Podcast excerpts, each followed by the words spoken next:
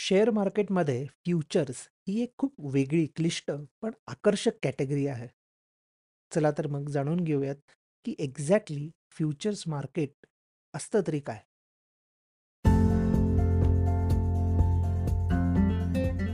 Episode start करायच्या आधी एक छोटीशी अनाउन्समेंट.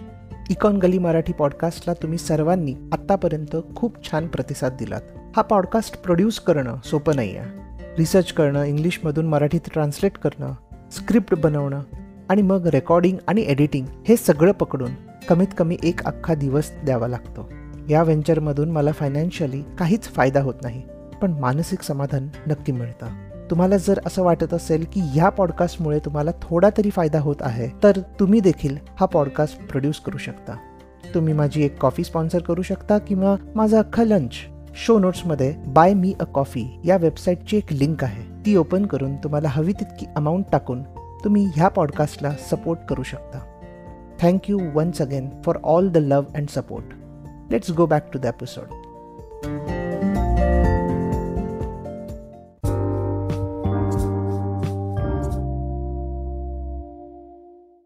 समजा तुमच्याकडे एक वस्तू आहे, समजा एक लहान मुलाचं खेळणं आहे. तुम्हाला ते खेळणं काही महिन्यांनी विकायचं आहे, समजा 6 महिन्यांनी विकायचं आहे, कारण ते मूल मोठं होईल आणि मग त्या खेळण्याचा काही उपयोग होणार नाही. तर तुमच्याकडे 2 ऑप्शन्स आहेत. एक म्हणजे तुम्ही त्या दिवशीची वाट पाहायची की जेव्हा खेळणं विकायचं आहे तेव्हा बाजारात जाऊन ते खेळणं विकू शकता. त्यासाठी तुम्हाला कोणीतरी विकत घेणारी व्यक्ती शोधली पाहिजे. मग त्या समोरच्या व्यक्तीला तुम्ही जी किंमत सांगत असाल त्या किंमतीला त्याने ते विकत घेतलं पाहिजे, राईट. मग सगळं सुरळीत झालं तरच तुमची ती वस्तू विकली जाईल, नाहीतर तुम्हाला एक परफेक्ट बायरची वाट पाहावी लागेल. पण आता दुसरा ऑप्शन असा की तुम्हाला असं कळलं की शेजारच्या बिल्डिंगमधल्या एका कपलला एक लहान मुलं होणार आहे आणि पुढच्या 6 महिन्यांमध्ये त्या बाळाला ते खेळणं लागणार आहे. तर मग तुम्ही त्या कपलला जाऊन भेटू शकता आणि त्याच्याबरोबर एक कॉन्ट्रॅक्ट करू शकता की 6 महिन्याने हे खेळणं 500 रुपयात विकणार आहे. आणि मग 6 महिन्यांनी तुम्हाला कुठल्याही गोष्टीची कटकट नसणार आहे, कारण तुम्ही सरळ जाऊन तुम्ही ते खेळणं त्या शेजारच्या बिल्डिंगमधल्या कपलला विकू शकता. 500 रुपये घ्यायचे आणि ते खेळणं विकायचं. Deal done. हा जो सेकंड ऑप्शन आहे त्यालाच फ्युचर्स कॉन्ट्रॅक्ट म्हणतात. आता ह्यात अजून डिटेल्स ॲड करूयात. समजा की तुम्ही ते खेळणं 500 रुपयांनाच विकत घेतलं होतं आणि तुम्ही ते 500 रुपयांमध्येच विकलं असेल, सो तुम्हाला नो प्रॉफिट नो लॉस.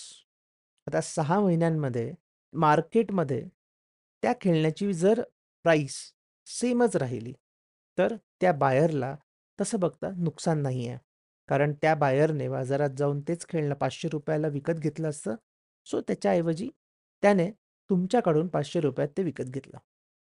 ही गोष्ट वेगळी आहे की ते खेळणं 6 महिने वापरलेलं होतं, पण अजून करूयात की ते खेळणं मोडलं बिडलं नाही आहे आणि चांगल्या कंडिशनमध्ये आहे आणि हा मोठा फॅक्टर बायरसाठी नव्हता.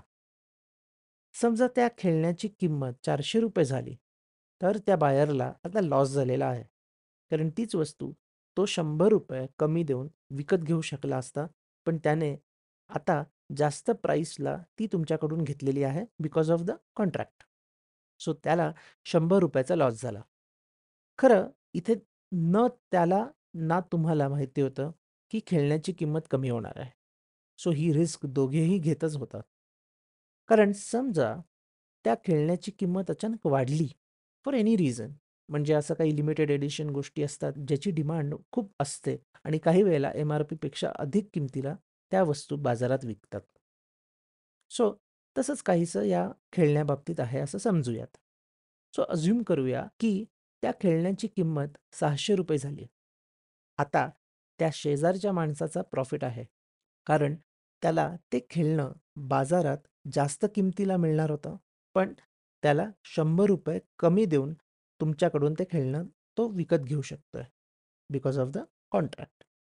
पण इन दिस केस तुम्हाला लॉस पण आहे, कारण जर तुम्ही बाजारात जाऊन हेच खेळणं विकलं असतं तर तुम्हाला 600 रुपये मिळाले असते, आणि पण तुम्हाला आता मिळणार आहेत फक्त 500 रुपये.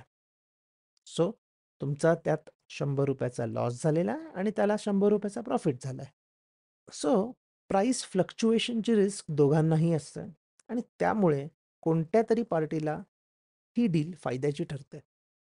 आता ह्यात खेळण्याऐवजी तुम्ही सोनं, चांदी, तेल, शेअर्स किंवा अगदी इतर ॲग्री कमॉडिटीज लाईक जिरा, ग्वार सीड्स वगैरे वगैरे इमॅजिन करू शकता. जर तुम्हाला असं वाटत असेल की सोन्याची किमती काही महिन्यांनी पडणार आहे, तर तुम्ही आज कोणाबरोबर तरी असा फ्युचर्स कॉन्ट्रॅक्ट करू शकता ज्यात प्राईस आजचीच घातलेली असेल, पण 6 महिन्यांनी जेव्हा प्राईस पडेल तेव्हा तुम्हाला तेच सोनं जास्तीच्या भावात विकता येऊ शकेल. आणि जर तुम्हाला असं वाटत असेल की सोन्याची किमती वाढणार आहेत, सो तुम्ही आज सोनं विकत घेतलं पाहिजे, पण आज तुमच्याकडे पैसे नाही आहेत, सो तुम्ही असा एक फ्युचर्स कॉन्ट्रॅक्ट करू शकता जेणेकरून तुम्ही हे सोनं आजच्या भावाला पण 6 महिन्यांनी विकत घेणार आहात असं त्यात लिहिलेलं असेल. आणि जर त्यावेळेला खरंच किंमत वाढली तर तुम्हाला कमी किमतीत सोनं मिळेल. पण ऑब्व्हियसली हे असं एवढं इझिली होत नाही. आता आपण लोकांशी एक एक करून कॉन्ट्रॅक्ट तर करणार नाही आहोत, मग तो पाळला जाईल की नाही हे पण ट्रॅक करायला हवं, पैसे मिळतील की नाही याचं एक वेगळं टेन्शन असतंच. सो जरी याची सुरुवात अशीच झाली असेल आणि काही प्रमाणात अजूनही अशा प्रकारे कॉन्ट्रॅक्ट्स केले जातात, फार लार्ज मोठ्या प्रमाणावर केले जातात, फार जास्त व्हॉल्यूम आणि व्हॅल्यूच्या कॉन्ट्रॅक्ट्स असे केले जातात. पण आत्ताच्या जगात बरेचसे हे जे मोस्ट कॉमनली युज्ड कमॉडिटीज आहेत ह्या गोष्टींचे एक स्टँडर्डाईज कॉन्ट्रॅक्ट्स एक्सचेंजवर ट्रेड केले जातात. पण एक्सचेंजवर फक्त काही ठराविक कमॉडिटीजच ट्रेड केले जातात, प्लस ठराविक क्वांटिटीजमध्येच ट्रेड करता येतं. आणि रिस्क जास्त असल्यामुळे यात ट्रेड करण्यासाठी आपलं नेटवर्थ अधिक असावं लागतं, नाहीतर एकदा लॉस झाला तर आपलं दिवाळीच निघायचं. फ्युचर्सचे जे कॉन्ट्रॅक्ट्स आहेत ते खूप स्पेसिफिक असतात, म्हणजे 1 महिन्याचा कॉन्ट्रॅक्ट, म्हणजे नेक्स्ट मंथला जे मॅच्युअर होणार आहेत ते कॉन्ट्रॅक्ट्स, तसेच 3 महिन्याने मॅच्युअर होणार असतील असेही वेगवेगळे कॉन्ट्रॅक्ट्स असतात. हे कॉन्ट्रॅक्ट्स महिन्याअखेरी संपतात किंवा एक्सपायर होतात, महिन्यातल्या शेवटच्या थर्सडेला ते एक्सपायर होतात. बेसिकली जसं 6 महिन्याने आपल्या एक्झाम्पलमधल्या खेळण्याच्या कॉन्ट्रॅक्ट एक्झिक्यूट करण्याची वेळ आली, तशीच महिन्याच्या शेवटच्या गुरुवारी हे कॉन्ट्रॅक्ट्स एक्झिक्यूट केले जातात. म्हणजे काय, तर जर माझ्याकडे तो कॉन्ट्रॅक्ट असेल तर त्यानुसार मला शेअर्स किंवा कमॉडिटी विकत घेऊन किंवा विकून ते कॉन्ट्रॅक्ट सेटल करावं लागतं. सो जेव्हा पण आपण म्हणतोय की मी फ्युचर्स कॉन्ट्रॅक्ट विकत घेतला किंवा मी कमॉडिटीजचा फ्युचर्स कॉन्ट्रॅक्ट असेल किंवा शेअर्सचा फ्युचर कॉन्ट्रॅक्ट असेल, तेव्हा समजा मी तो विकत घेतला तेव्हा मग मी शेअर्स किंवा ते काही किलो जिरे विकत घेत नाही, तेव्हा मी फक्त तो कॉन्ट्रॅक्ट विकत घेतो जेणेकरून मला पुढे ते विकत घेता येतील. सो जेव्हा तो कॉन्ट्रॅक्ट गुरुवारी संपेल तेव्हा मला इन्फोसिसचे शेअर्स किंवा ठराविक किलो जिरे मी विकत घेऊ शकतो किंवा ते माझ्याकडे येतात, कारण ऑब्व्हियसली कॉन्ट्रॅक्ट सेटल झालेलं असतं. किंवा सिमिलरली मी तेव्हा ते विकू शकतो. सो फ्युचर्स कॉन्ट्रॅक्टच्या किमती त्या सेपरेटली दाखवल्या जातात आणि इतर शेअर्स किंवा कमॉडिटीजच्या किमती सेपरेटली दाखवल्या जातात. बेसिकली ज्यात स्पॉट मार्केट, म्हणजे कमॉडिटीजमध्ये जेव्हा कुठल्याही प्रकारचं चालू भाव म्हणतो आपण की आजचा सोन्याचा चालू भाव काय आहे, तर त्याला बेसिकली स्पॉट रेट असं म्हणतात. आणि तसंच शेअर्समध्ये त्याला कॅश रेट किंवा कॅश मार्केट रेट असं म्हणतात. बेसिकली ज्या ॲक्च्युअल सोन्याच्या किंवा ॲक्च्युअल शेअर्सच्या प्राइसेस असतात त्याला कॅश रेट असं म्हटलं जातं आणि सिमिलरली कमॉडिटीजमध्ये स्पॉट रेट असं म्हटलं जातं. इन्स्टेड फ्युचर्स कॉन्ट्रॅक्टमध्ये त्याच्या रेट्स वेगळे असतात, कारण ते प्रत्येक कॉन्ट्रॅक्टनुसार रेट असतात. म्हणजे 1 महिन्याचा कॉन्ट्रॅक्टला वेगळा रेट असू शकतो, 6 महिन्याच्या कॉन्ट्रॅक्टला वेगळा रेट असू शकतो, अशा प्रकारे. सो तुम्ही ते टी व्हीवर बघू शकता दरवेळेला की cash market, spot market, futures market अशा स्वरूपाचे वेगवेगळी नावं येतात.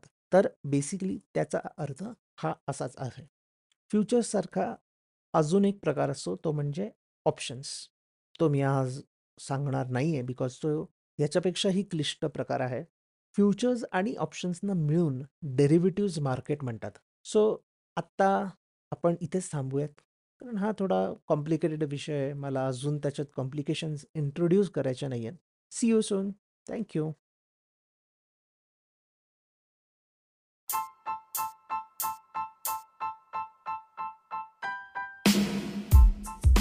तुम्ही हा एपिसोड स्पॉटिफाय, इकॉनगली वेबसाईट आणि लीडिंग पॉडकास्ट ॲप्सवर ऐकू शकता. मी दर सोमवार, बुधवार आणि शुक्रवार नवीन एपिसोड्स घेऊन येतो. तुमचा फीडबॅक आणि सजेशन्स शो नोट्समध्ये दिलेल्या माझ्या ब्लॉग, लिंक्डइन किंवा ट्विटर अकाउंट्सवरून मला नक्की कळवा.